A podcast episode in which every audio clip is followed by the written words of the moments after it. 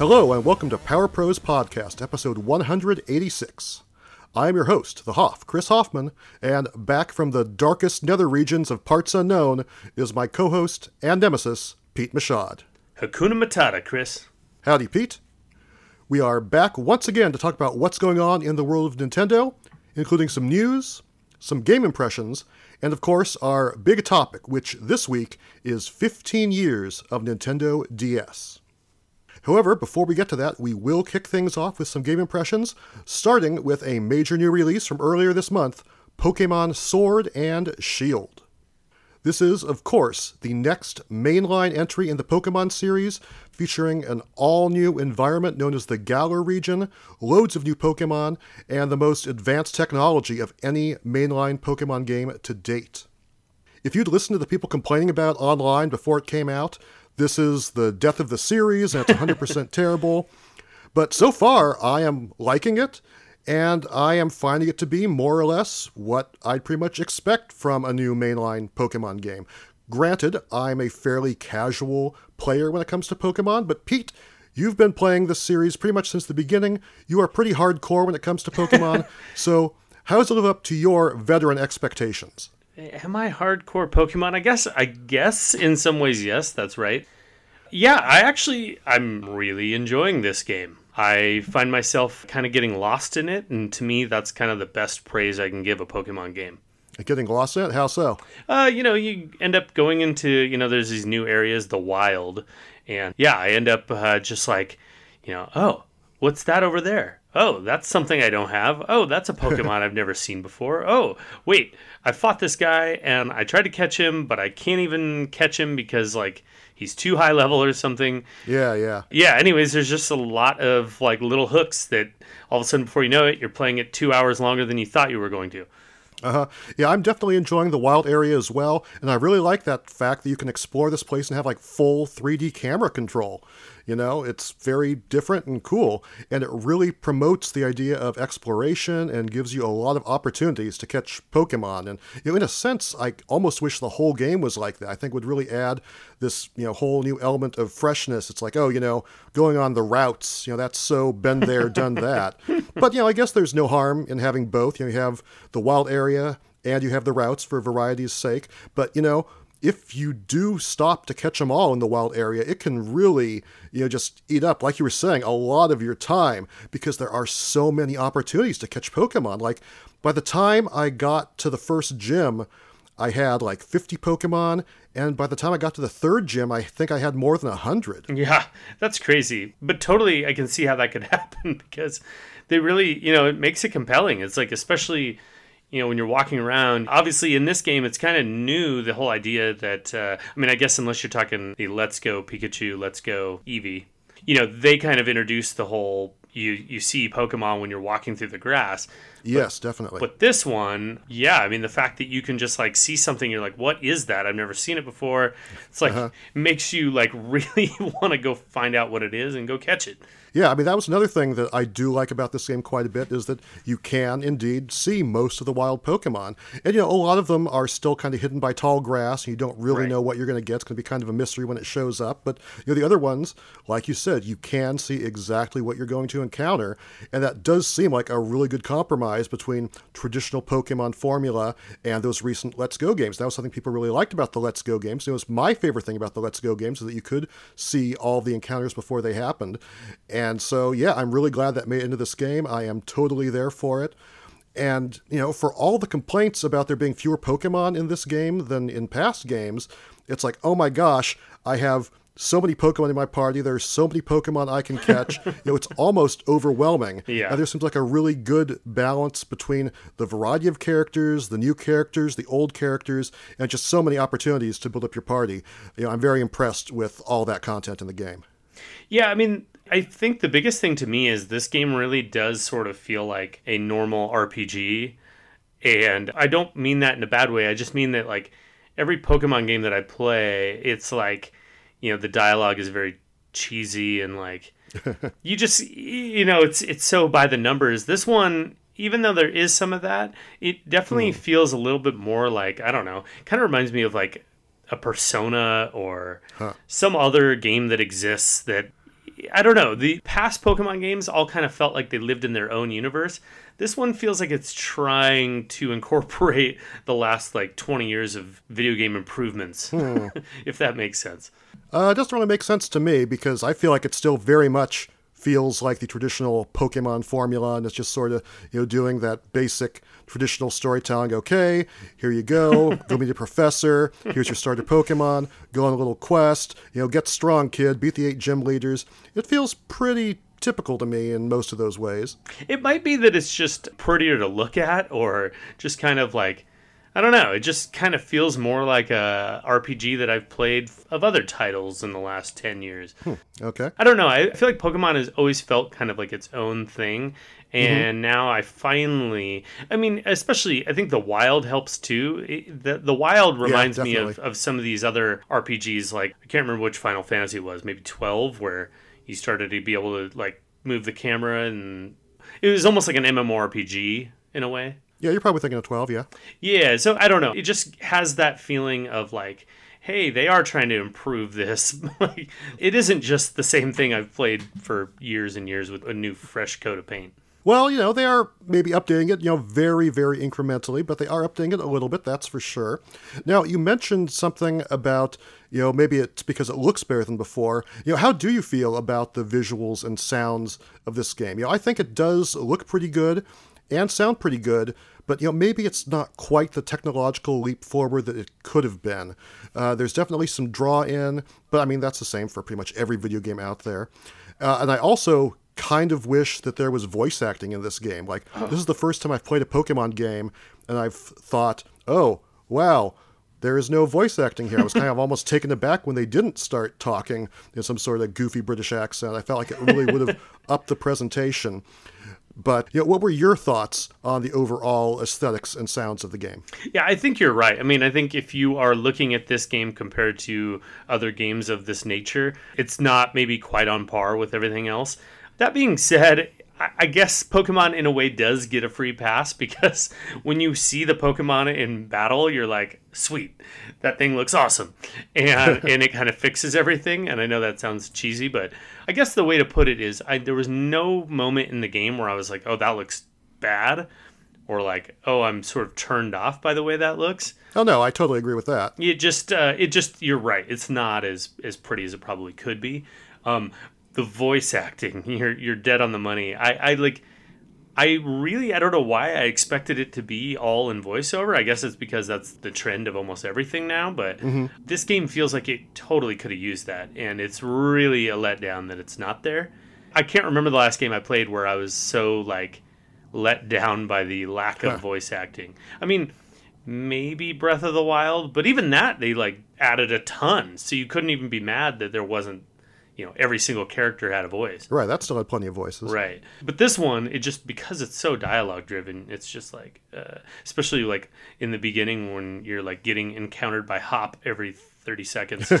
Yeah yeah. Like you know, once the game really started getting rolling i was kind of just taken aback when they didn't start talking out loud. So i don't know if i'm missing it quite as much as you are but yeah it's definitely notable by its absence.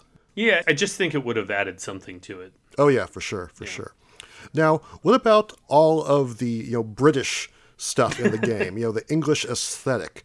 Uh, how do you like that integration? I mean, I think it's you know different. It sets it apart from some of the past Pokemon games, but it isn't nearly, to me, as exciting and refreshing as the Hawaiian designs that came out of Pokemon Sun and Moon. Yeah, it's definitely weird, and I think it's weird that, again, back to the voiceover. It's weird that they like chose to go British with the copy and then not have voiceover. It's like it's like I don't think I've read so much like English slang before that I'm like what are they even saying? Like I think in the very first like dialogue box there was something that made me think it was a typo. it's like, "Hey, look at that flash new phone." Oh, yeah, yeah. And I seriously like looked on Twitter because I was like, "Is this like just the a terrible mistake, but I guess that was like English dialogue. Check out our fab new kit. Yeah, so I don't know. It feels weird because there are just a lot of really subtle differences between English and well, British English and American English, and the fact that it's only in text is bizarre. to me, it makes for a hard read sometimes. I don't really feel like it adds all that much to it. I mean, I- I get what they were going for, but I just personally don't think it like. I don't know. I think, like you said, the Hawaiian of Sun and Moon definitely had more of an influence. Now, how about Leon, the champion? That's one of the first characters you meet. He is like super stereotypically British. In fact, ludicrously so. It's like, okay, let's just take all of the stereotypes we can think of. Uh, soccer, yeah. Royalty, yeah. Okay, let's turn him into some uh, foppish dandy with half soccer attire and a cape. It's just so ridiculous. And a weird drawn on split beard. Yeah, don't really know what's going on with that. Yeah, yeah. Leon's a little odd. And I'm kind of disappointed that his Pokemon is just a Charizard instead of some sort of exciting new Pokemon. That's kind of the weirdest part when it comes to uh, you know not having that many new Pokemon in the game as some people were hoping for. Yeah, I never thought about that, but you're right. It's kind of weird that like, yeah, Charizard's like one of the old school like, Yeah, it's a Gen One. yeah, and he and it's also the like notorious like you can do everything you want with the Charizard. Well, I guess that's why he's the champion, huh? I guess so. But yeah, I would have you know thought they would want to make the champion Pokemon be some sort of brand new character. It's like, oh, I really want to aspire to get that and have one of those on my team. Not like, oh, I've had this one for 20 years. Great. Yeah, there's a couple things that still strike me as odd. Like one of them is that like you know you still encounter these random battles where the person doesn't even have a full party of Pokemon. Yeah, that's true. and you're like, why are you even trying to beat me if you haven't even caught more than one Pokemon? Well, I got one Pokemon. It's a level three bug. Come on, let's fight. it doesn't that like to me that just like never made sense in the original game, and it still doesn't make sense. And That's they've been doing it for 20 years. I'm not going to worry about it. yeah, that's fair. What about some of the other new features in the game? Have you been trying out the camping and the curry and the Dynamaxing? Well, the camping, uh, I turned it on it for one moment, and I was like, "Yeah, I'm not ready to do this." It looked kind of funny. I was just like looking at a campground full of Pokemon doing things, and I Yeah, I'm just like wiggling a feather at him or something, or throwing a ball. Yeah. I'm not really sure what I'm supposed to be doing there. I feel like, you know, for all of the hand holding that Pokemon often does, it feels very strange. They never really explain what you get out of the camping. And the same with the curry. Like, you know, it's like throw in some berries and stuff. Like, okay, let's throw in some berries. Oh, you chose terrible berries. You get crappy curry. And it's like, are there supposed to be recipes or something? You know, I'm kind of wishing for the official Nintendo Player's Guide or something. Yeah, yeah, it is weird. It's like in certain parts you're so structured, and then in others Right, you're like, right. yeah, just figure it out. I'm hoping to learn more about that. I did finally get to make some good curry that was shaped like Pikachu. Probably I cooked up a Pikachu and put him in my curry or something like that. But uh, You can put yeah, Slowpoke like to- in your curry, apparently. Well, he'll be easy to catch, I guess. to me, the camping part, I mean, I'm sure there are some benefits that are probably worth it, but to me, it feels like it's just sort of a gimmick thrown in for, you know, sort of like, I don't want to say children, but it's kind of got that like Nintendogs feel or something. Yeah, it certainly has some of that. I mean, but all that stuff I think again was kind of better implemented in Sun and Moon. Right. You know, there were a lot of opportunities to play with the Pokemon, and you could like you know scratch them and rub them and make them happy and stuff. And I'm like, am I supposed to do that? If I do that, will they obey my commands better in battle? Will it help them you know avoid attacks and stuff like it did in that game? And so far, I can't tell that it does. So it's like, yeah, I just really could use a little bit more explanation here. Yeah, if only there was some power pros around. Now, as far as Dynamaxing goes, you know, I'm not sure that that is fully fleshed out either. You know, it could be cool, but by limiting it to only these very specific battles, I feel like it kind of, you know, sucks some of the fun out of this concept. You know, all I know is that if you see a giant Pokemon at one of these, you know, weird breaches coming out of the earth, or if you encounter one in a gym battle, it's like, okay, I better have a giant Pokemon to fight off this other giant Pokemon. But you know, I almost am not sure why they would include something like this when it is so darn limited. Yeah, it does feel sort of half baked. Like, Yeah. it is cool to see this like giant Pokemon and like, Yep. I mean, it, Especially when you have a giant corgi. yeah, and it really does feel like sort of like a I don't know, Godzilla meets Pokemon kind of thing. yeah. I mean, literally, like they, the one- especially when they're using these moves and they look like they're just like starting natural disasters. Well, yeah, and every time you destroy one of the enemy Pokemon, it like goes up like a big honking mushroom cloud. yeah, it's pretty insane. But yeah, it, as far as the actual usefulness of it or like enjoyability, I don't know. So far, I, I have yet to see it be really, really fun. But, you know, I, I think the idea was cool, but it just feels like maybe it got like, I don't know, somehow kind of nerfed in development where, where they like, were like, okay, well, we could do it if it's online. We can do it where you always are playing with other people, but in reality, you know, the matches I've been in, I haven't joined with anyone else. It's just me and like three random NPCs. Oh, have you done any of the uh, you know online functionality? I've only done a little bit of it, where I was having you know other people just run around on the you know wild area with me, and it just went kind of crazy. Like people were sort of just teleporting all over the place. it didn't really seem to have any benefit. I mean, maybe I got a special item or two, but it was pretty darn janky. After that, I, I think it actually just automatically turned off after a while. It's like, nope, janky maximum has been reached. You'll have to turn off your online for now. Interesting thought, though. Yeah, no, I did the uh, random mystery link. Oh. I think I did that twice. Like, it, I literally just traded Pokemon with like someone on the internet. Uh-huh. Yeah, it worked out well. I think one time I got a Ponyta, Oh, okay. which I hadn't seen yet, and then another time I got, man, I can't remember the name, but it was like a snake, like a rock snake, or a dirt snake or something like that. Oh, okay. Yeah, I think maybe I got one of those from a Dynamax battle. It looked like a snake wearing a turtleneck or something. Oh, by the way, speaking of Pokemon, what did you end up going with with your starter? yeah, I decided to go with Sobble to start off. Ah, okay. I went with Scorbunny myself. Always start with fire, personally. Huh, that would make sense that we're Nemesis That's right. or Nemesis. That is correct. But uh, yeah, you know, going back to Dynamax, I hate to keep making this comparison over and over again to Sun and Moon, but it's like you know that game, you, know, you would get these super moves, you'd get them, you know, sort of per you know elemental attribute per Pokemon. They could only use them once per battle, and that just seemed like a system that was really more balanced and better implemented than the Dynamaxing that is in Sword and Shield. So again, you know, it's interesting they're trying some new stuff, but again, it just doesn't feel quite as uh, groundbreaking or well designed as the last big game in the series. Yeah, you know, I am interested to see where Dynamaxing goes. It feels like a cool idea, but yeah, as you said, yeah, I think that they could put some more uh, interesting stuff into it in future versions of the game. Yeah, it just feels, you know, sort of like you were saying, kind of nerfed, kind of limited.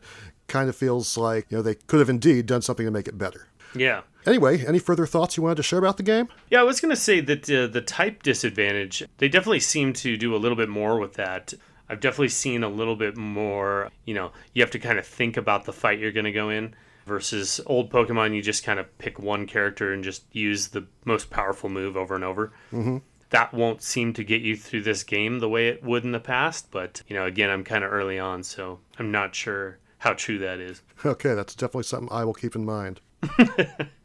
but yeah, for me, overall, I am quite enjoying the game, despite the fact that I keep making these comparisons to Sun and Moon, and I'm saying, yeah, it's not as big of a leap forward as those games were. You know, I am still enjoying it quite a bit. You know, I don't want to be like, hey, all you lifelong fans, you don't know what you're talking about. It really is better than you think it is. But, you know, from my perspective, it's just a fun game, a good Pokemon game, and I'm having a blast with it. Yeah, I mean, to me, I think the gripe was always about you know you've always been able to transfer your Pokemon from the originals mm-hmm.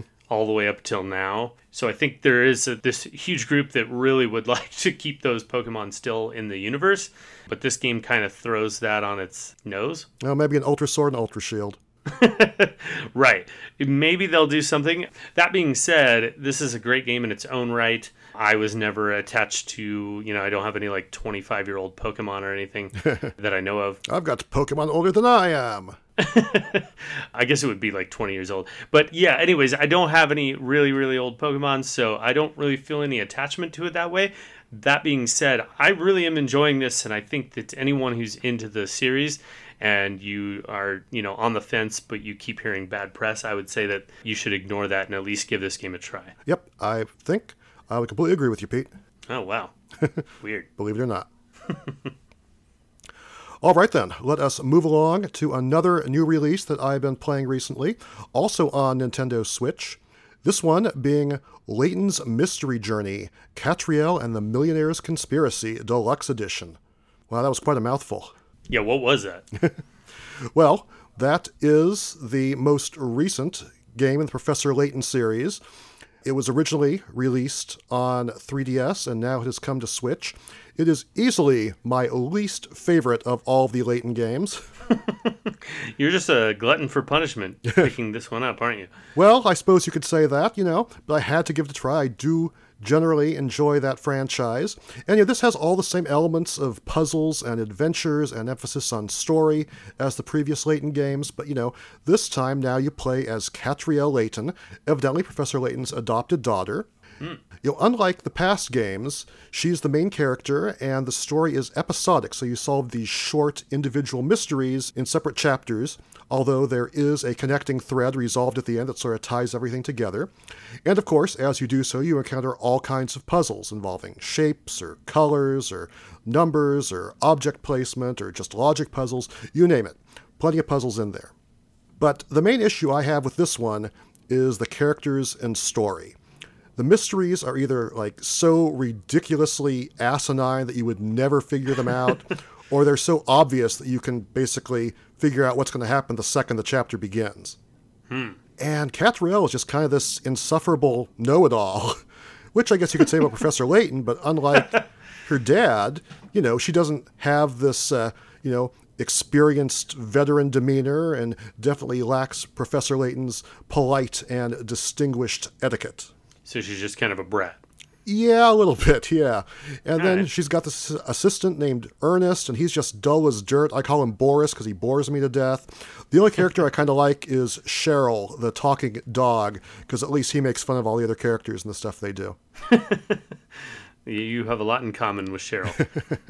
Anyway, despite all these complaints, you know, as a port, this game is actually quite good. Oh. You know, the original 3DS version was pretty much 100% touch driven, touch only, but this version has full touch controls if you're playing it undocked, and then full standard controls if you're playing it either docked or undocked, you know, either mode. And they both feel perfectly natural. Uh, you can even do all the markup, overlay, note taking stuff with traditional controls, which has never been done before. There's no more handwriting recognition, but you can use a keyboard whenever you're required to input something like that. And then there are also several new puzzles, like about two per chapter from what I've noticed so far. oh, wow. And these just straight up replace puzzles from the 3DS version, as best I can tell. But it usually eliminates puzzles that were pretty much just like, you know, cheap tricks, more or less. There was one puzzle late in the game in the 3DS version that like had a completely wrong answer. I'm kind of curious to see if they have fixed or replaced that in this version, but I guess we will see.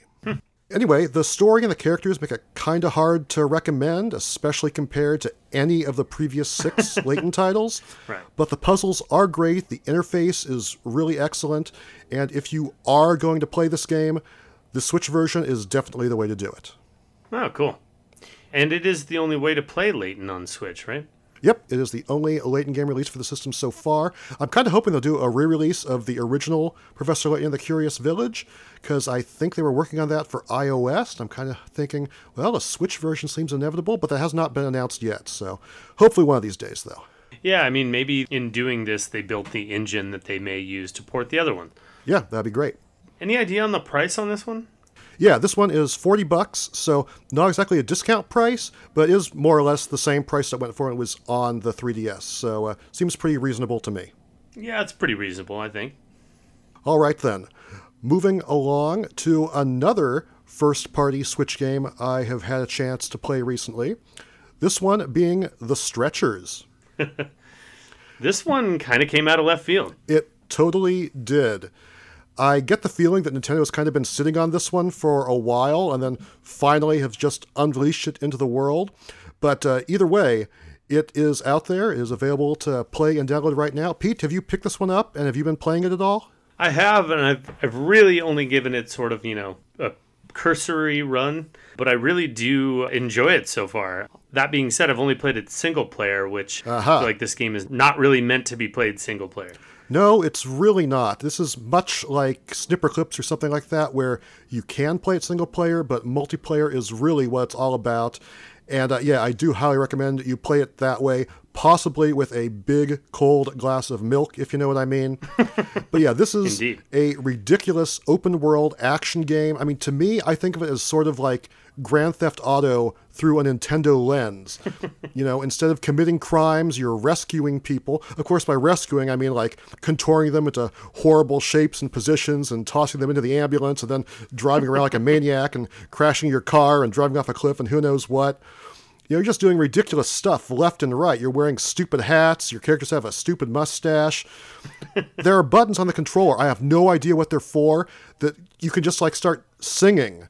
You can start singing opera, or you can start clapping for no apparent reason. Like, have you tried that out? Do you know what those are for? I have not even tried that. Well, they're in there. Give it a try the next time you play. But yeah, you can just run around all day, like clapping and grabbing things and driving off cliffs and smashing through walls and launching off ramps. You know, there is no death in this game, even if you crumple into a heap by falling off a roof or getting plowed into by a car, or you know, you drive your ambulance into the middle of the ocean. You'll just respawn nearby. No worse for the wear. you know, the NPCs are always dodging out of the way. They're always okay too. And you know, then you can just go chop down some trees. You can throw some chickens in a coop. You can dodge 30 to 50 feral hogs. You can throw people onto a stretcher or a conveyor belt to, you know, move them to the ambulance faster. And also, if you notice that like half the population of this city is like big fat sumos. Uh, yes. Yeah, I don't know what the deal is with that. Yeah, you can't move those with a single player. So, you know, if you want to move some sumos around, you're going to have to coordinate and, uh, you know, try to move those people around. Yeah, you'll inevitably get stuck trying to get down a path while maneuvering two characters simultaneously. You know, you'll be attacked by evil moles while you're trying to do it, or, you know, sprayed by a sprinkler and your character goes flying. You're bashed in the head with a crane. So, you know, constantly there is goofy stuff and hilarity always ensues. Yeah, it definitely is just like a wacky game, like in the same vein of like I don't know, these games that come out of nowhere, like Katamari Damacy, or like, yeah, so I got a um, similar sense of humor to that. or or even like Crazy Taxi, or You know, I I've don't heard know. There's, people say it's like Crazy Taxi, and I don't know, maybe tonally it is, but there's so much more to the game than just you know driving around trying to get to the destination before the time limit expires. Right. Yeah, I think just the frantic feeling, and then like you know, all of a sudden, like, why is there a quarter pipe ramp just in the middle of a neighborhood? I have no That's right. idea, but yes, I mean, in that sense, that it kind of feels like Crazy Taxi. Yeah, I don't know why it's there either, but I'm sure glad it is. yeah, just kind of just driving around this wacky island, rescuing the victims, engaging in side missions, exploring, looking for secrets. Apparently, despite the fact that you're paramedics, you're also cops and gardeners, and you know you're fighting bad guys, you're chopping down trees, you're planting flowers, you're mowing people's lawns. And also, you get to gain new abilities as you progress through the game, such as a nitro boost that lets you really launch off those ramps. If you haven't unlocked that yet, please look forward to it. I'm looking forward to it. Yeah, also, the guy who gives you the nitro boost is a dude named Professor Doctor who wears nothing but his tool vest and his underwear. Oh yeah, I think I've seen him. Yeah, I believe he does show up right at the beginning, although I don't think you quite get a sense of his nudity at that point. but yeah, anyway, this game is just totally goofy. Like you were saying, it is all about the co op. You know, if you don't play in co op, it really is like, you know, trying to play two characters with like, you know, two brains. Like, how do you control these guys simultaneously? It is quite a challenge. It will give you quite a headache trying to coordinate them, I think. Yeah. So it really is made for two person play. And it's just so entertaining. It's so much more user friendly that way. The friend that I played it with said the game should just be called Two Idiots because that's really what it was when we played. just two guys running around singing and clapping and being as stupid and goofy as possible for kind of no reason, you know. I am planning for some holiday get together time with friends and family, and I definitely want the stretchers to be part of that. Yeah, I was gonna say this game has the you know it's first off it's twenty dollars on the eShop. Yep, that's right. And then if you just pick this up, this is going to be the game that you know everybody's had a little too much eggnog. You pull out and Yeah, uh, you know, absolutely. play with your Uncle Larry. This is that game. So Yep, for sure. I can imagine everybody picking this up, and uh, Nintendo was smart to release it right now. Yeah, yeah. I just do kind of wish it had online because I think it would be hilarious to try to play this with my nemesis from a couple states away. Yeah, I would like to play this with you sometime, so I don't know how we're going to make that happen, but we'll have to. We'll figure something out. Yep, Yeah. for sure.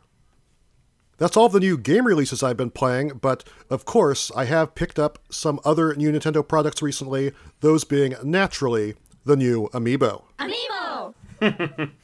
How did I know? Because I always get the new Amiibo, Pete. It's true.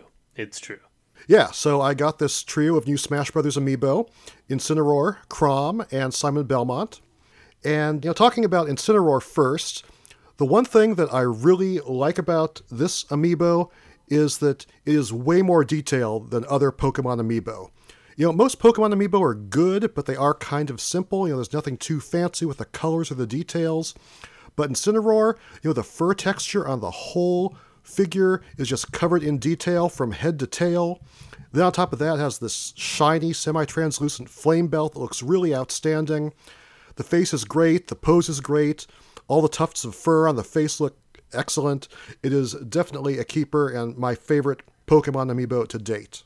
Yeah, he's cool looking. Yeah, absolutely. The only thing better, they could have put a little turnbuckle in there. Yep, yep, that would have been rad. Maybe next time.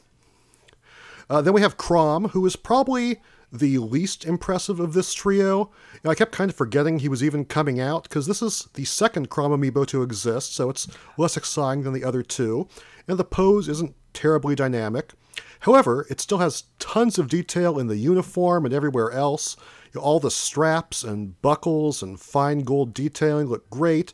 The face looks amazing. I mean, you compare this to the original Fire Emblem amiibo that came out five years ago, Marth, and it's like, you know, complete night and day. But Yeah, I, I really like his tattered cape. yeah, that is the most impressive thing. Absolutely is the cape. It's big and bold and flowing. And like, I hardly even realized he had it until I actually saw this thing in my hand. I'm like, oh my gosh, this cape just has this really amazing feeling of motion. Uh, the shape is really cool. And like you saw, all those tatters on the end, the subtle shading gradient on it, it's just all really, really impressive. I mean, basically, it is a awesome cape amiibo with uh, Chrom attached to it I just want to say, Crom! by Crom. but speaking of barbarians, yes, by far my most wanted amiibo from this group, as far as characters go, was indeed Simon Belmont. You know, this is one that from the very beginning, when amiibo were first announced, I was like, oh man, it would be so amazing to have this as an amiibo, but I never dreamed it would really be possible, you know, five years ago. But it is here, and it is glorious with tons of detail in you know pretty much everything the armor the boots the belt the headband and obviously he has a really powerful muscular looking pose that's made even more dynamic with that twisting chain whip there i mean obviously they had to cheat a little bit by attaching the end of the whip to simon's wrist so it would be able to sort of hang in place properly but it doesn't look bad and it certainly is the best solution to having a free flowing whip uh, they also had to attach some semi translucent parts to Simon's ankles because his pose is so broad and doesn't really fit on the stand, but luckily they are not too obtrusive. Yeah, this amiibo, honestly, to me, it's like one of those ones that people who don't like amiibos might end up buying this because it's cool and you never thought there'd be a Simon Belmont version. Yeah, absolutely.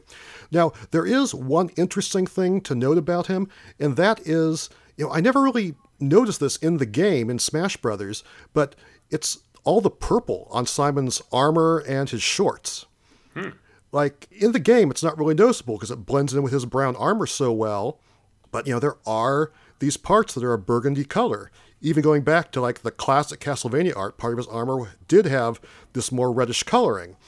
But on this amiibo, depending on the lighting, it can look really, really purple. Like in medium to dim lighting, it looks fine, but under bright lights, it can look like lilac colored rather than burgundy. so it's not wrong or bad or anything, but the first time I saw it in a store, it like really jumped out at me like, oh my gosh, Simon is violet.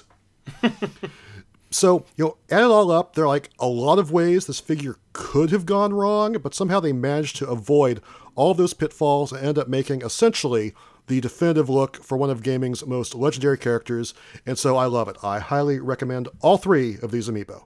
Wow, you're almost close to picking up all of the Captain N party, huh? Well, you know, I think I do have all of them that have been released so far. Until they get around to uh, Captain N himself or Princess Lana, I think I do have the entire crew more or less. And maybe a King Hippo, perhaps? Oh, well, on the bad guy side, there are a few more, yeah. King Hippo, Eggplant Wizard, uh, Mother Brain. We're still waiting on those, but uh, you know, I'll talk to Nintendo, see what we can do. All right. And that takes care of our impressions for this week. Let us move along to some news. So, first up in the news this week, Nintendo has announced that Snack World The Dungeon Crawl Gold is coming to Switch on February 14th in North America. I never thought I'd ever hear those words in that order. Well, you know, I wasn't really sure I would either because this is a series from Level 5 that launched in Japan a few years ago. There was a 3DS game. There was also a cartoon and a manga, and then there was a Switch game that hit sometime last year. And it kind of seemed like, you know, none of that stuff was ever going to come to North America. But lo and behold, that Switch game is getting a translation to North America, and we will finally get a taste of what the series is all about. Yes, that's right. The Switch is now popular enough that like every single game that will come out every anywhere will come out everywhere. Pretty much, pretty much. Now, judging from the trailer, though, I still have pretty much no idea what the series is about. it looks like 100% insanity. Like, as far as I can tell, it's maybe some sort of dance off between all these quirky claymation style characters just acting goofy and spinning around. There's like a Medusa in here and a bunch of other mythological monsters. It's definitely unique and bizarre and emphasizes this, you know, quirky trademark level 5 character aesthetic. And it reminds me just a little bit of Earthbound. yeah, I can see that a little bit. Yeah, it's uh, some weird and wild stuff. You know, however, if you actually read Nintendo's description of the game in the press release, you find out it's a roguelike game with procedurally generated dungeons and four-player co-op, plus lots of food puns and slapstick humor. You know, despite the title, the world doesn't really seem to be food themed, but the game does feature characters like the evil Sultan Vinegar and a quest in the land of Tutti Frutti, among other things. You also do use snacks to summon allies in battle. So, yeah, it sounds very weird. It looks very weird. It just seems weird enough that I do indeed want to try it, even though terms like roguelike and procedurally generated and dungeon crawl are three of my biggest gaming turnoffs. Yeah, to me, it just kind of feels like a you know like a Diablo Junior kind of thing, which isn't a bad thing. I think you know it does make me actually sort of interested to try it. Well, I would certainly like to uh, give it a spin myself when it comes out in a couple months. It'll be available both physically and digitally at the price of $50. You could buy a lot of Funyuns with that much money. Indeed. Also on the way in February from Capcom is Devil May Cry 3 Special Edition, which hits the Switch on February 20th. Yeah, I mean, I guess we all knew this was coming after Devil May Cry 1 and then 2 arrived on Switch. I guess the big question is will they go to 4 being on more modern hardware after this? But yeah, you know, I've never really played Devil May Cry 3 due to the fact that it has this reputation of being insanely difficult. But uh, nonetheless, I'm very glad to see it coming to Switch, and I've heard it is great if you can get past that difficulty curve. Pete, is this one you've ever played? Is it one you're looking forward to playing on Switch, perhaps? You know, it definitely has my interest peaked. I've heard that you know if you're gonna play one, this one is probably the one to play. Hmm. Okay. I heard that the first one is not the one you want to play. So yes, three has my interest. I guess I've heard it's a good series. I would like to give it a shot at some point. All right. Well, you only have a couple months to wait. Now, have you heard that, of course, Capcom realizing that now the games are all uh, available, that in Japan they decided to release a physical triple pack. However, only the original game is on a game card, and the other two are download codes, which make people cry. Huh. I did not realize that, but uh, yes, as a fan of physical games, I would certainly make me cry as well. I figured. Now, much sooner than that, however, we finally, finally, finally have an exact release date for all of the Shovel Knight goodness. Oh, Yes, Tell me more. Tell me more. Yacht Club Games has finally confirmed that Shovel Knight King of Cards and Shovel Knight Showdown, along with the physical release of Shovel Knight Treasure Trove for Switch, are finally coming on December 10th. Before they had said December, but they weren't sure when, but we finally have a date now of the 10th. Only a couple weeks off. Yeah, it's pretty crazy. I think even crazier than the fact that all they keep releasing is Shovel Knight games. well, this is it. This is the end of the road. They are uh, finally bringing that to a close. This will be the last of the DLC and additional modes and all that good stuff. I mean, it has been a great and wild ride, but yes, it finally reaches its culmination on December 10th. In addition to the games, there's the Amiibo 3 pack of Plague Knight, Spectre Knight, and King Knight, as well as the Gold Shovel Knight Amiibo that comes out on the same day. I've been waiting for all this stuff for years. It'll be fantastic to finally have them in hand, and I'm going to be glad to finally have a physical version of Shovel Knight on the Switch. Yeah, it is sweet. And, uh, you know, hats off to Yacht Club Games. Shovel Knight is a great game, great series. Yeah, for sure. Everything they've done so far has been just amazing. But I am excited to kind of see what they may have in store next. Yeah, definitely. I mean, whether it's Shovel Knight or not, I'm certainly going to be looking forward to it. So, one more bit of news I want to discuss with you, Pete. Did you get to check out the new and improved trailer for the Sonic the Hedgehog movie? I did indeed. And what do you think? You know, it's weird. It actually does make a difference. It kind of increased my intent to watch. Yeah, I mean, I really can't believe how much better it looks. Yeah, they really did a, a great job. And um, I watched kind of like a side by side video where it talks about all the things that they did differently. And mm-hmm. there is quite a bit. It wasn't just the eyes, they actually went back and kind of redid his whole character. Oh no, it's not the eyes at all. I mean, for me, the most terrifying thing about the old version was the body proportions. Like it just looked like some dude in a suit, you know. But this is about as good as I can imagine a CG live action Sonic looking, and I feel like this puts it right up there with the character designs of Detective Pikachu as far as trying to stay close to the source material. Like before everything was so far off, the face was so bad, it was basically nightmare fuel. and it's like, man, with all that stuff they changed, with the proportions changing, like, how does the new character even work with the existing footage? Would it even be possible? But I don't know. It looks like they are pulling it off. And ultimately, you know, I don't care, just as long as it actually you know, looks good and turns out good and no longer looks like an insult to the franchise. Yeah, I mean, I think it also didn't hurt to, that they uh, released a new trailer that was probably the best trailer they've released so far. It definitely just kind of captured a little bit more of that Sonic energy. And yeah, like I said, it definitely moved the meter on did I want to see this movie when it comes out? And I have to say, yeah, I, I think I might want to now. Yeah, I'm definitely intrigued. Also, you know, I love the fact that the bad guy is actually calling himself Dr. Robotnik and not Dr. Eggman. Yeah, amen, brother. anyway, the movie finally hits on February 14th. So, yeah, uh, you can look forward to this Valentine's Day. I'm going to take my lady out to see Sonic the Hedgehog and uh, then give her a copy of Snack World, and uh, then she's going to dump me. It's going to be great. I can't wait. Uh, I believe that actually would happen, yes. Please look forward to it. Now, Hoff, I have one piece of information that's just breaking. Okay, let me try to fix it. now, it's not all that exciting, but Ubisoft went and took two of their popular games, Mario plus Rabbids Kingdom Battle and Starlink Battle for Atlas. Ah, featuring Star Fox. Indeed. And they went and put them together in a bundle that you can pick up at Walmart, apparently.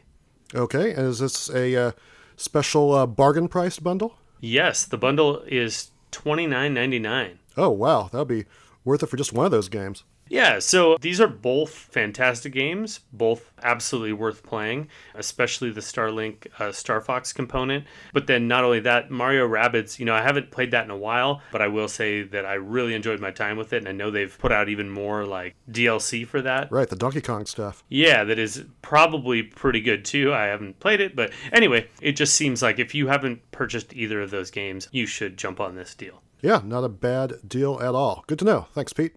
Mm-hmm. And that takes care of our news for this week. Why don't we move along to some letters? So, not long ago, we went on Twitter and we asked for some listener feedback on new releases such as Pokemon Sword and Shield and Luigi's Mansion 3. Here are a few of the responses we got. From at Braulio underscore Ortiz, he says, Pokemon is pretty fun. It's annoying how often story segments occur. I feel they're more frequent than Sun and Moon. The wild area is a nice change of pace, though. Hmm, Yeah, I kind of agree with everything there. This is one from at Sheodare, and they write, Digging Pokemon so far, though this is the first time the lack of voice dialogue is really noticeable for me. Ha! Yep, we are on the same page there. Mm-hmm. Then we have this one from at Bimmy G, who writes, "Haven't played a new Pokemon game since Diamond Pearl, and uh, ergo, so far anyway, Sword Shield might be my game of the year." Hmm. Yeah, I can see it. And then we have one from at Kellis1978. They write, Finished Luigi's Mansion 3 a few days ago. I loved it. Pokemon Sword is very good so far as well. Then from at LawnDragon underscore UK, he says, "Luigi's Mansion is just what I needed. Puts a smile on my face just for the sheer invention throughout each level." Then we got at sphil64, and he writes, As Hoff said, Luigi's Mansion 3 is charming, and I love Egad's run animation. I do feel like the game gets a little padded at the end, though. I think Pokemon is amazing. I'm really impressed with how it looks and plays overall. My girlfriend doesn't game much, and she's impressed. Yeah, I haven't quite reached the end of Luigi's Mansion 3, but uh, I'll have to keep an eye out for that uh, padding. I guess we'll see. Yeah. And then we have one more from at Smirgledile who writes, I'm probably going to skip out on these Pokemon games. Too much about them disappoints me, and get had enough. Luigi's Mansion 3 is great though, so much attention to detail, and the comfy is on point. The more I play as Gooigi, the more I want to eat gummies of him. Okay, that's weird, but uh, if your name is at Smirgledile, uh, you're a Pokemon fan, and you should probably play these games. It's a good point, I suppose. We also got a couple of listener emails. This one comes from listener William, who writes Hey pros, I'm a bit late on these two topics, but I wanted to give my thoughts. It makes sense there are so many Wii U ports coming to Switch since not many people had a Wii U. Porting is a good way to get great games recognized as well as help people who didn't get a chance to play them the first time. This reminds me of the Wii Virtual Console, which was important in the same way. As someone in my 20s, my first home console was the Wii, which I got in my teens. Because of this, I never got a chance to play the classic SNES and N64 games in the vein of Zelda and Metroid, though most Mario games had GBA ports. Because of this, the Virtual Console was especially great in that I could play all those classic games I missed. As someone who doesn't really like emulation, the Virtual Console was essential. Thinking of it that way, it makes all of the current ports seem not so bad. Though it does make me sad we don't currently have Virtual Console for all the games people might have missed before this decade. Have a good one. Your podcast is always the highlight of my week. Ah, thanks, listener William. yes, thanks indeed. And you know, I tend to agree. Virtual Console is great. I wish it were still around, but Nintendo has kind of decided to do something different this generation. You know, it seems weird to me that they would throw out such a strong brand, but you know, they're doing the Nintendo Switch Online thing this time and allowing every third-party company to release classics as they say fit. I mean, I guess it's fine. We're finally getting a Contra re-release, and we got stuff I never would have imagined, like The Lion King and Aladdin. So, you know, how bad can the current system be? In the long run, I think tying classics to a subscription instead of letting us just buy them seems kind of bad, but I guess we'll cross that bridge when we get to it. Yeah, all I know is every time they try to sell me Super Metroid on every console, I'm just going to buy it. So, Indeed, indeed. and then we have one more message from our good friend Brian Booth, who was commenting on the Final Fantasy VI episode. He says, Cool episode, guys. I always enjoy when you talk about your memories of games, and I can't think of a game more intrinsically tied to the Power Pros and their epic rivalry. you got me thinking, how would you, the pros, rank the following five games? Arguably the most well known and perhaps best loved RPGs on the Super NES. I'm asking specifically by your order of personal preference nostalgia, although if you'd like to try to rank them objectively, that might be interesting too. I'll present them in order from the one that is most meaningful to my personal experience.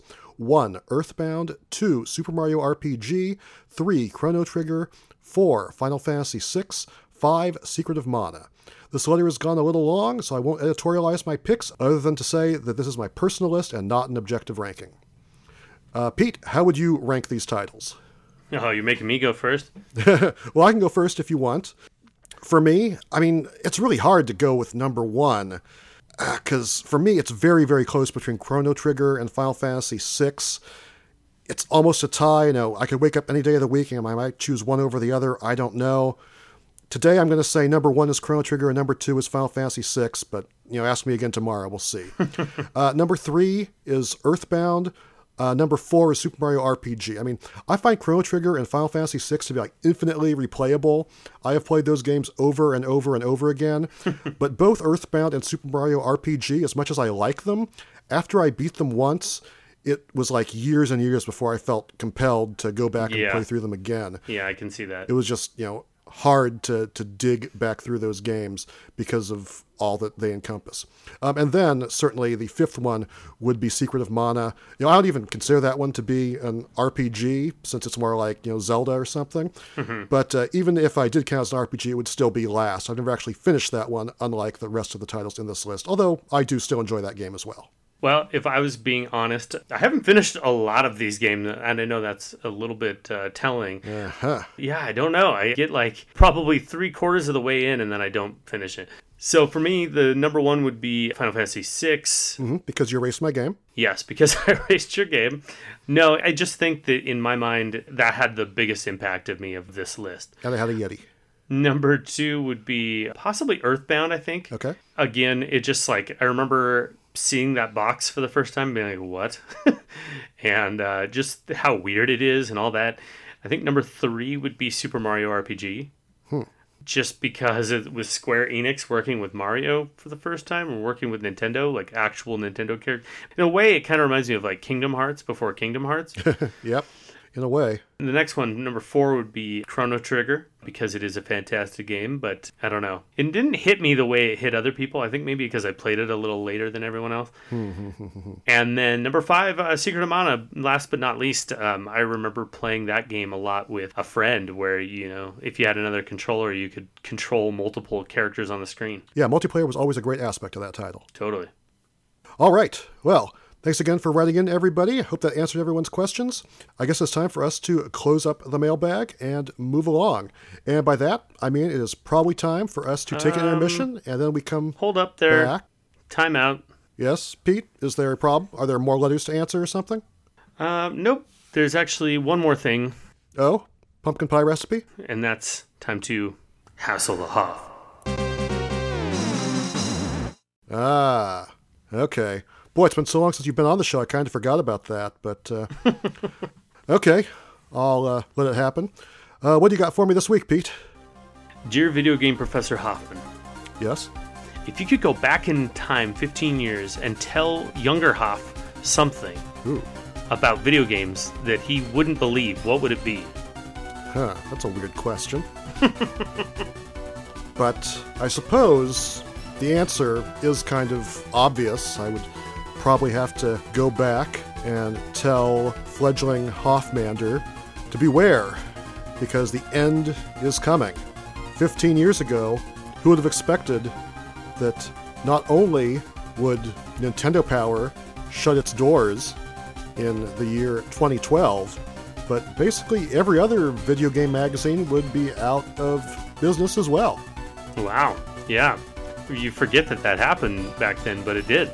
Yeah, I mean, like I was saying earlier, you know, I kind of miss the days when all these games had, you know, like official Nintendo players guides. You know, I could have gone and looked at the official Sword and Shield guide and found, oh, well, here's what I need to know to complete my Curry Dex and do all stuff like that. But uh, yeah, these days, you know, that stuff doesn't exist. You know, I never thought that you know, Nintendo Power of all publications would, uh, you know, have the doors closed on it. Yet uh, here we are, all these years later. You know, you can go into a Barnes and Noble. You know, the magazine selection is not what it used to be. You can still find you know crazy stuff like you know UFO Hunter magazine, but you try to find a Nintendo magazine, yeah, you can't do it. I don't know what's going on. That's because they don't pay the UFO Hunter magazine staff. Well, that could definitely be the case. So, yeah, that is the one thing that I miss most from what gaming was like 15 years ago. And, uh, you know, the one thing I would warn my past self to be prepared for is uh, things are going to be a changing and be prepared to get your gaming media elsewhere, such as from the fabulous podcast Power Pros. Wow, that was a touching hassle to hop. Yeah, okay, well, if you say so, Pete. I felt my whiskers tingling. That might just be mucus. All right. If that answers your question, then I think it is time for us to take an intermission. And then we come back, we will discuss this week's big topic, which is the 15th anniversary of Nintendo DS.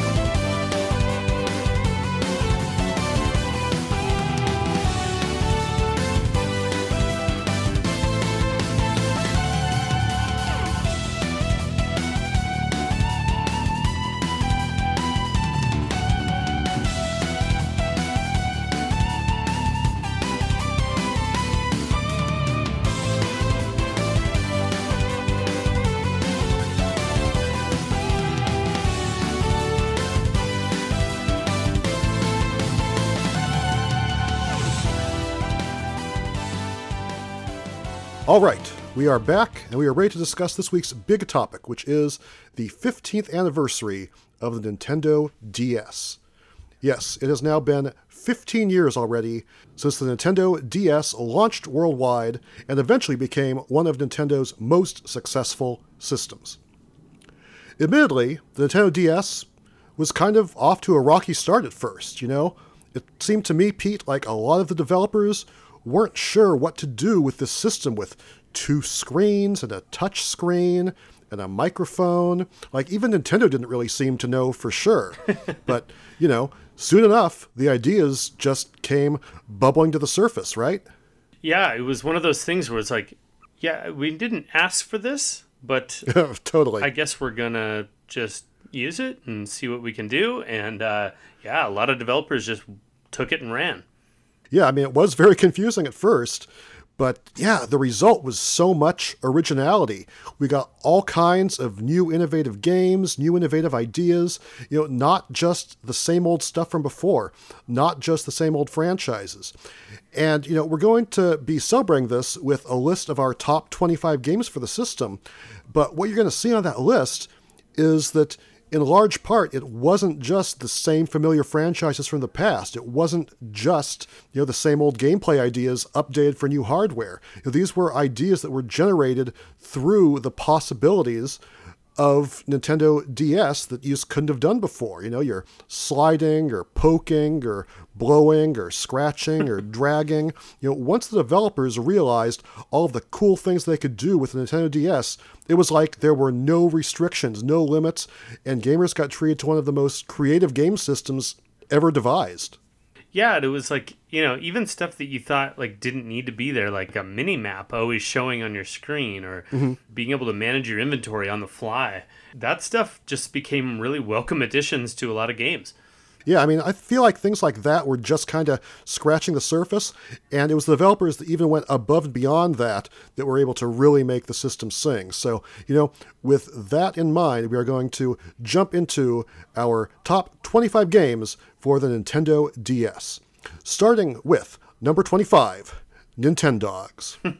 You know, it's hard to have a list like this without having Nintendogs on it, you know, kind of flying in the face of all logic.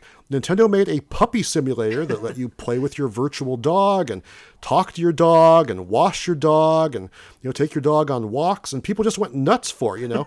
Say what you will about the gameplay, but it was another Nintendo innovation that basically revolutionized what gaming could be all about. Yeah, I mean, Tamagotchis and all that was always a thing, but Right. yeah, Nintendogs took it to another level, and uh, you're still seeing sort of the remnants of that in games today, like the latest Pokemon. Yeah, for sure. I'm still waiting for Nintendo Naked Mole Rats myself, but, uh, you know, I'll take what I can get. All right. At number 24, we have Mega Man ZX. Yes, this was an action packed follow up to the Mega Man Zero series. Basically, it took the Mega Man Zero formula, added some more traditional Mega Man elements that let you change into new elemental forms with new abilities. It also provided a non linear Metroid style world to explore, and it also let you play as a Mega Woman instead of a Mega Man. and all add up to just a great, beautiful, excellent to control action game experience. Yeah, absolutely. Next, at number 23, we have the puzzle game Meteos. Yeah, so this puzzle game kind of came out of left field onto the DS, and you know, from the developers of Lumines on the PSP just a year before, it was shocking that they were making a basically a touchscreen puzzle game for the Nintendo DS exclusively. Yeah, it was a pretty fun game. It kind of you know reversed some of the concepts. Instead of eliminating lines by lining them up, you were trying to like launch them off into space. But yeah, it was a really fun, compelling, and exciting concept. It, it was really, really cool. Yeah, the gameplay mechanic was really fun. Indeed. Next up at number 22, we've got Shantae Risky's Revenge. This game was the long awaited return of Shantae, and really the one that put the series back on the map and really allowed it to hit its stride. I mean, sure, the Game Boy Color Shantae game was great, but you know, a lot of people didn't play it. It came out at a really awkward time. This one looked infinitely better. It played smoother while retaining all of Shantae's signature gameplay of bashing enemies with her ponytail and belly dancing to transform into different animals that would let her explore the game world. You know, there are very few DSiWare games that were any good at all. So to have one that isn't just good, but great and one of the best games on the system says a whole lot, I think. Yeah, the Shantae games have always been worthwhile. Yeah, totally. Number 21, Feel the Magic, XYXX. Ooh, I feel it.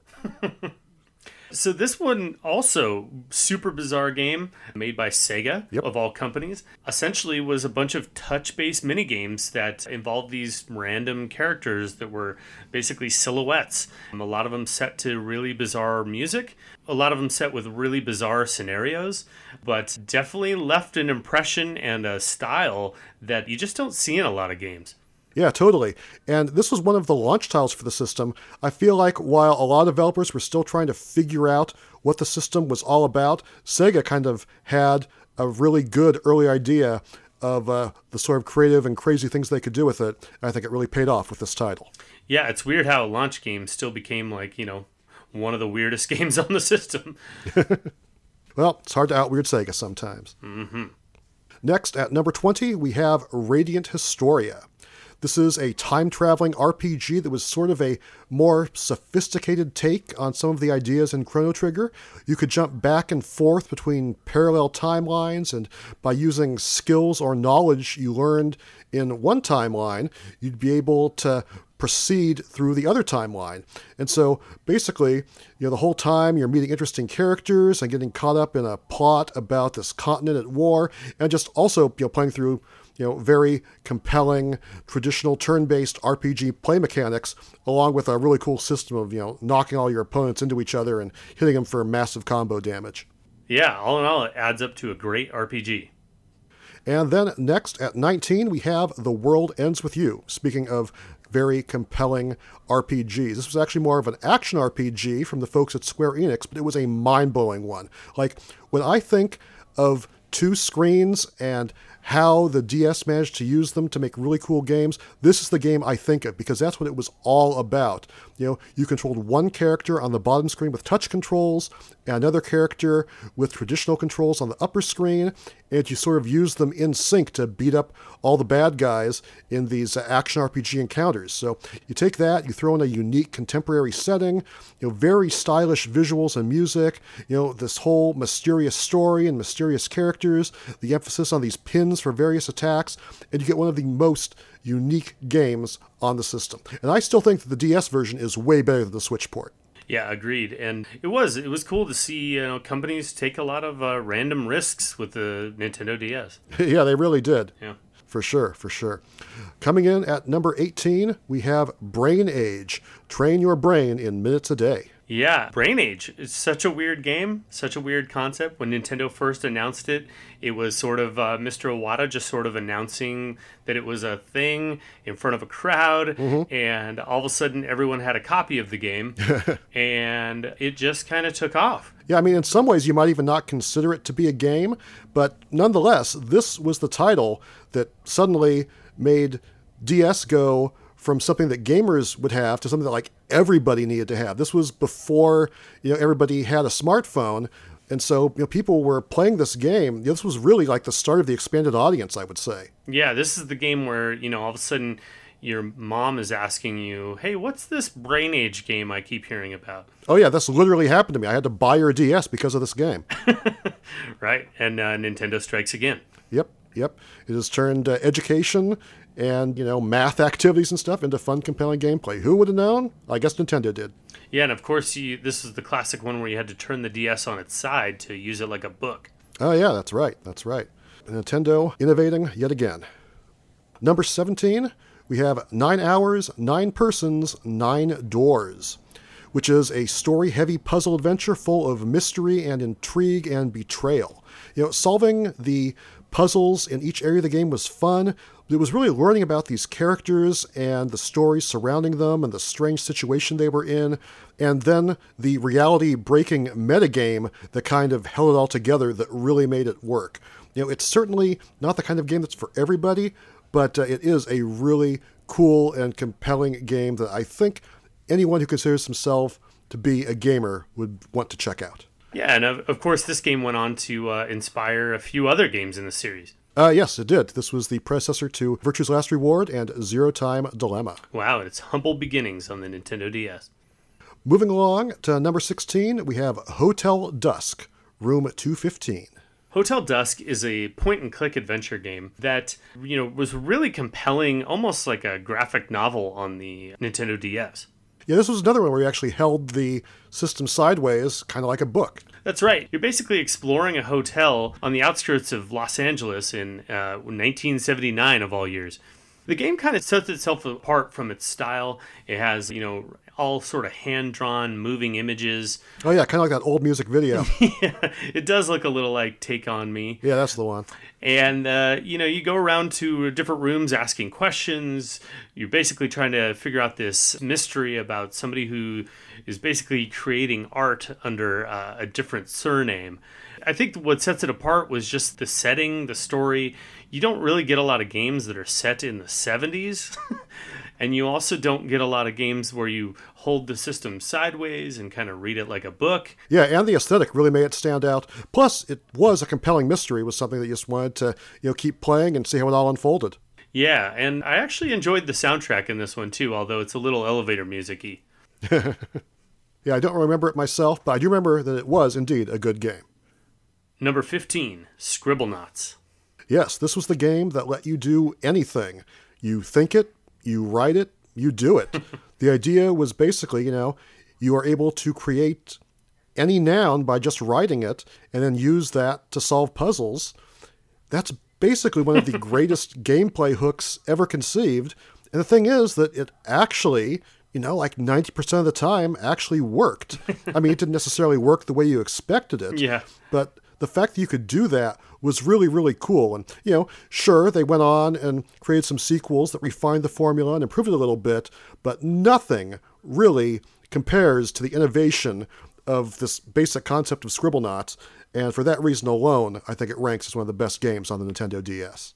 Yeah, I couldn't have said it better myself, really. All right, coming in at number 14, we have Rhythm Heaven. Yeah, Rhythm Heaven, you know, was a game that really used the stylus in a, a lot of interesting ways. Rhythm Heaven was our first exposure to the Rhythm Heaven world. Of course, there was one on the Game Boy Advance before this. It only came out in Japan, but the DS kind of gave it life beyond just button presses. You were able to, you know, poke the screen, swipe the screen. You were able to uh, lift up the stylus for certain actions, uh, which was a really interesting mechanic. So basically, like your character, when you want him to be quiet, you touch the screen. When you lift up the stylus, he screams. and somehow Nintendo made, you know, 20 something mini games based on rhythm that all were very compelling using this mechanic. Yeah, it all added up to one of the most innovative and interesting rhythm games out there, that's for sure. Next up, at number 13, we have Cooking Mama. this was a game that turned cooking into a fast paced, action packed video game activity. You are chopping and grating and stirring and kneading, all done with different motions on the touch screen. And it was all energetic and very fun and often very, very challenging too, especially in this original first Cooking Mama. And you know, who doesn't love food? So, you know, it was always fun to just be able to play these quick hit mini games and then see them turned into culinary masterpieces that would, you know, spring to life on your DS screen. You know, before I played this game, I never imagined I would be like, oh, a cooking game, that sounds fun. but they actually did manage to turn it into a compelling gameplay experience, and it was just a blast, and it really, really worked. Yeah, that game has no business being fun, but it really is. Yeah, and to me, none of them ever surpassed the DS original. Yeah, fair. Next, coming in at number 12, we have Trauma Center Under the Knife. And again, in the same way as Cooking Mama, this was another game where the developers took an activity I never would have imagined as being good for gameplay, but somehow it is through the magic of the Nintendo DS. But you know, this time you're not cooking, you're suturing wounds and removing foreign bodies and setting bones and applying gauze. And again, it is just super fun. Also, you know, very, very challenging and requires you to have like magic lightning quick hands to be able to do what the game wants you to do. But man, it is a thrill. The thing I always say about this game is that it proved that saving lives in a video game could be just as fun as beating up bad guys. It's true. It's almost like if Operation was a video game, but uh, it definitely was deeper than that. And yeah, I really enjoyed this one. Yeah, it was excellent. It's too bad that franchise is kind of gone because it certainly started off with a bang. Yeah. Next up, number 11, Tetris DS. Yeah, there have been a lot of Tetris games over the years, but I think it is probably not a stretch to say this is the best Tetris game ever. That's thanks in large part to all of the modes and all of the cool, overflowing Nintendo goodness. Yeah, you know, you'd think that another version of Tetris wouldn't really set itself apart from any others. Right. But this one really did. And I think a lot of it had to do with the Nintendo esthetic mm-hmm, and being able to leverage some of the characters that they own and all the IP. But not only that, the NES IP in general. But on top of that, this was also one of the first Nintendo Wi Fi titles. Right. And that really opened the door to competition and being able to play this against anyone, anywhere. Yep, absolutely. It was a uh, excellent, probably the most excellent version of Tetris out there. Number 10, we have Contra 4. Finally, after so many years, Contra was back, and it was just full of all of the non stop, adrenaline pumping, run and gun co op action that fans could possibly ask for, now spanning two screens. And this game basically had it all aliens, huge robots, deadly waterfalls, vehicle stages, loads of power ups, spread guns, and explosions, explosions, explosions. you know, the game was hard as heck, but it was still totally worth playing. Plus, it included the original Contra, which was the last time we got that game on any system until the recent Contra collection. But yeah, this is an absolute DS must have. Yeah, anytime you can make a Contra entry and it stands up to the others, you have done well. And this one proves that. yeah, for sure. At number nine, we have Professor Layton and the Unwound Future. Basically, all of the Professor Layton games are pretty fantastic. They deliver an excellent mix of puzzles, exploration, humor, and a story full of mystery. And of course, Professor Layton and his true gentleman behavior definitely sets him apart from other video game protagonists. So, you know, any of the games in this series could be on this list, but it's the third one, Professor Layton and the Unwound Future, that ultimately made the cut here due to the emotional twist at the end. I mean, all the Layton games aim to have sort of a surprise twist, but this one kind of had a twist and then another twist, and just like this emotional reveal of what's going on with Layton was just the icing on the cake. So it was good as the other Layton games are. This one, you know, is just absolutely astonishing. Yeah, the Layton series, we probably could have put more on here, but this one took the cake. Absolutely agreed. Took the cake and took the icing on it, for sure. All right, moving on to number eight, we have Animal Crossing Wild World. Now, Animal Crossing had already existed at this point, but Animal Crossing Wild World really became the quintessential Animal Crossing if you were into playing with other people. The idea of being able to visit other people's towns, the idea of being able to like mess around with other people's stuff, going at the same time and like, you know, chopping down trees together or like decorating a village together. Being able to do some of these interactions really was cool and the Nintendo DS allowed itself, you know, for the first time in Nintendo's history, the ability to really have that connectivity and being able to uh, do that in real time. Yeah, plus some of the touchscreen functionality really let you show off your creativity with the designs in the game. So, yeah, it all just added up to a really excellent entry in the series. Yeah, and the uh, touchscreen really did help to a key aspect of Animal Crossing, which is letter writing and inventory management, which did help a lot in that department. Yeah, for sure. Next is number seven Advance Wars Dual Strike. While Fire Emblem has definitely got the lion's share of praise over the last decade. There was this other franchise that Intelligent Systems was known for by the name of Advance Wars. Yes, indeed. Essentially, it's the same exact engine as Fire Emblem, it, really the same mechanics. But Advance Wars is kind of this tongue in cheek military simulator. Imagine Fire Emblem with contemporary military themes. Your units don't really matter, they don't have names, and they aren't specific heroes but you still are endeared to the army itself because that is run by someone who is a cool hero. And you know it had this really fun banter between the characters. The level designs were always top notch and you know it's really a shame that this franchise isn't around more.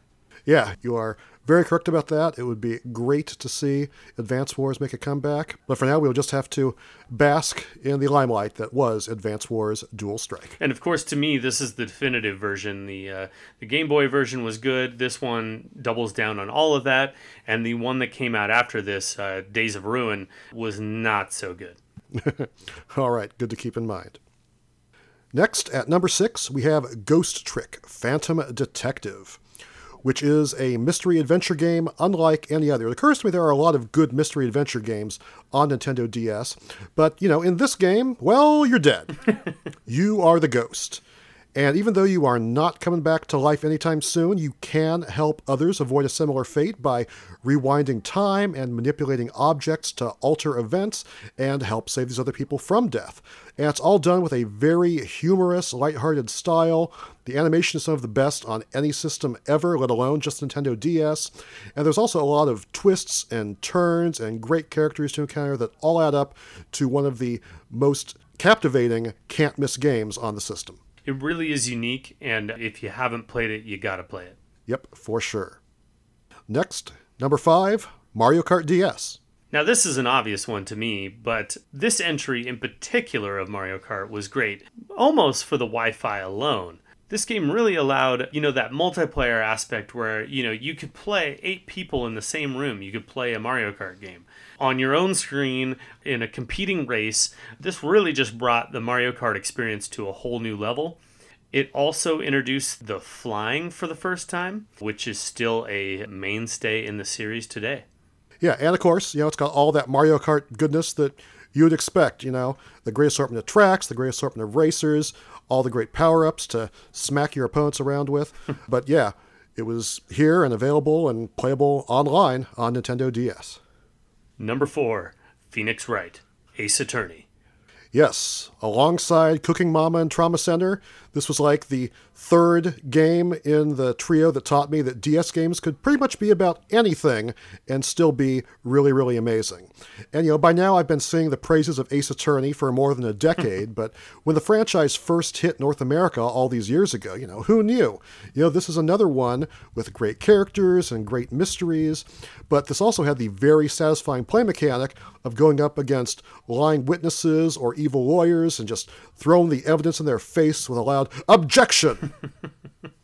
You know, it's over the top ridiculous. It's nothing like real law, but that's what makes it so much fun. And again, this is one where any game in the series probably could have made the list, but I think we'll go with the first game just for its groundbreaking originality and strong story about friendship, rivalry, and redemption. I object. Overruled. Number three, Castlevania Dawn of Sorrow. yes, the Castlevania games on Game Boy Advance and DS were all pretty amazing, but one of the best of the best was certainly Dawn of Sorrow. This was a direct follow up to Aria of Sorrow, once again putting you in control of Soma Cruz, who is the reincarnation of Dracula, who is somehow still a good guy, but could still explore the nonlinear castle and collect the souls of hundreds of monsters and use them for a wide variety of powers. And so it added that hook to the traditional nonlinear exploration, a vast selection of weapons and items, and the stylish horror that Castlevania is known for. You add that all together, and you got an absolute must play side scrolling action adventure game. Yeah, I love this game, but drawing those seals on the bosses, well, I could have done without that. that was definitely a bit of a challenge. You're not wrong about that. but I'll take it. And then at number two, we have New Super Mario Brothers. This was, after years and years, a brand new 2D Mario platformer after, you know, not having had one since, you know, I'm not sure, like Super Mario Land 2, Six Golden Coins or something.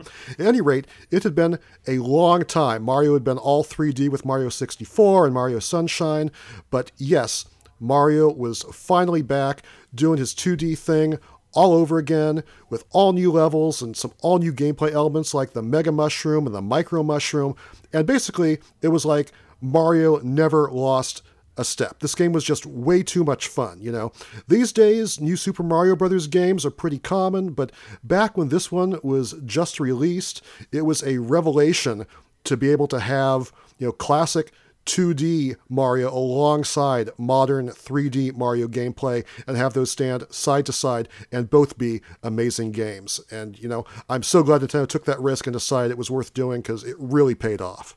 Yeah, and while it might not be hand drawn the way the uh, old Mario games were, it still allowed us to experience a new two dimensional Mario, and I wouldn't have it any other way. Yeah, it was done very, very well. And then that brings us to number one on our list, which is Elite Beat Agents. What?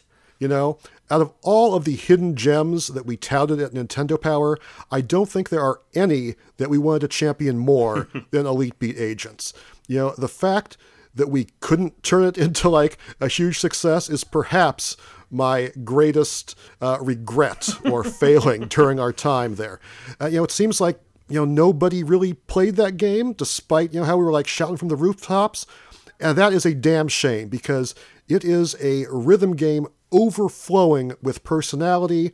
It had fantastic play mechanics and an excellent selection of music. You know, mm-hmm. rhythmically tapping and tracing was just super fun. The stories that played out during each song were hilarious. And there was just this great balance of retro and contemporary tunes. I mean, Nintendo slapping the Touch Generations label on the box probably didn't do it any favors, so yeah, we can't take all the blame. But regardless, this was an awesome game, and I would recommend it pretty much to anyone.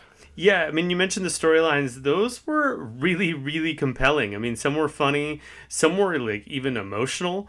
Like I remember, yeah, I remember sure. playing one of them getting a little teary. Like I know that sounds yeah, the damn Christmas one. I know what you're talking that about. That sounds insane, but I I'm telling you, between the music and what was going on, I was like, yep, this yep. is like intense. Like what is happening to me?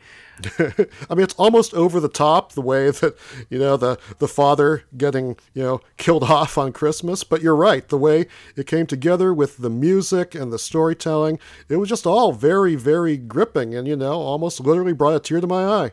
You're not wrong. Yeah, and the uh, you know the challenge was there. It was definitely a hard game, especially to get uh, perfect on all the levels. But yeah, you know this was really the beginning of the stylus based rhythm genre and it was a classic. Yeah, definitely a classic, and a game that really should not be missed by anyone. So there you go, our top 25 Nintendo DS games to celebrate 15 years since the system's launch. Obviously, we weren't able to include every great game on here, but hopefully, this is a good representation of all of the excellent titles that were released over the system's lifespan. Yeah, and I'm especially impressed with the breadth of new titles on here, the ones that you like, I know, I know. you like just never hear about. Yeah, I mean, there are so many games that were, you know, one and done or the first of a franchise or something like that, along with, you know, classic series as well. And how weird is it that Zelda didn't make our top 25? Crazy. Yeah, you can write us hate mail about that, but we stand by our decisions. Hmm. Anyway, with that said, that brings an end to this week's big topic, and that means it's time for us to wrap up this episode of the podcast. But before we go, we do have time for one more thing, and that is a dramatic reading. This time, it is the eShop description of the Nintendo Switch game Summer Sweetheart.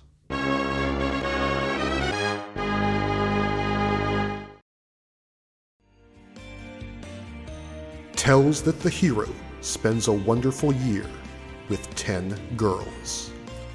Summer Sweetheart is a game of lovely Juliet. The main plot is played by real people. Voice actor part is assumed by the famous CV Asami Imai and Naomi Wakabayashi. In the game, the player, in the first view, encounters with multiple heroines. This is a brand new love story. The main line has multiple story choices and endings.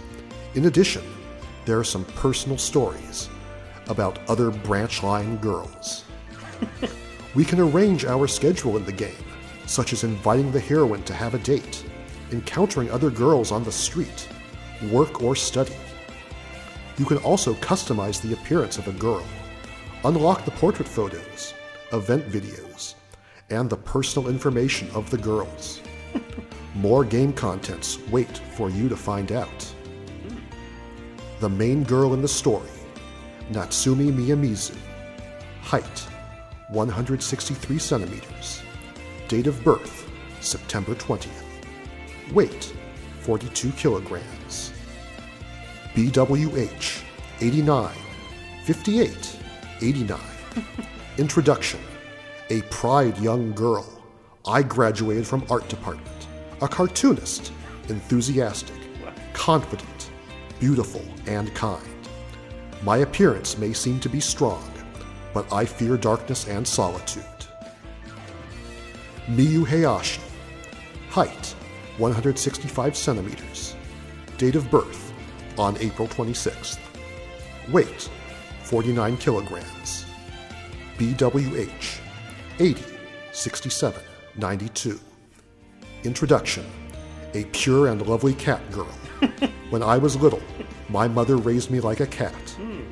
I have little contact with the outside world. I like to play the role of a cat, and my personality is lovely and gentle. Well, you don't hear that every day. No, no, you definitely don't. I think I'm going to download this episode of Power Pros and take that audio out. repeat you saying that I like to play the role of a cat. You would like that, wouldn't you? Mm-hmm. All right. Well, I can't wait for that. And my personality is lovely and gentle. Obviously, this is another one where I have no idea what the gameplay is like. You know, reading the description, it makes me feel a little bit creepy. Yeah, if I look at the screenshots on the eShop, it makes me feel a little creepy. Okay, well, I will definitely keep that in mind moving forward. Yeah, probably not going to add this one to my collection. There's actually like live action video or, and pictures of Asian actresses, so Yeah, I think that's what they're trying to say when they say that uh, the main plot is played by real people. mm-hmm. Yep, yes, indeed. Anyway, that does it for this week. As always, you can find us at powerpros.podbean.com, and you can follow us at PowerProsPod on both Facebook and Twitter. You can follow me, the Hoff, on Twitter at Chris the Hoff, and you can find Pete at Burly Red Yeti. You can email us at powerprospod at gmail.com, and if you like the podcast, it would be great if you told your friends about us. Thanks for listening, everybody. For myself, Pete Machad, I like to play the role of a cat. and my personal physician, Dr. Derek Stiles. I'm a doctor. We will see you next time.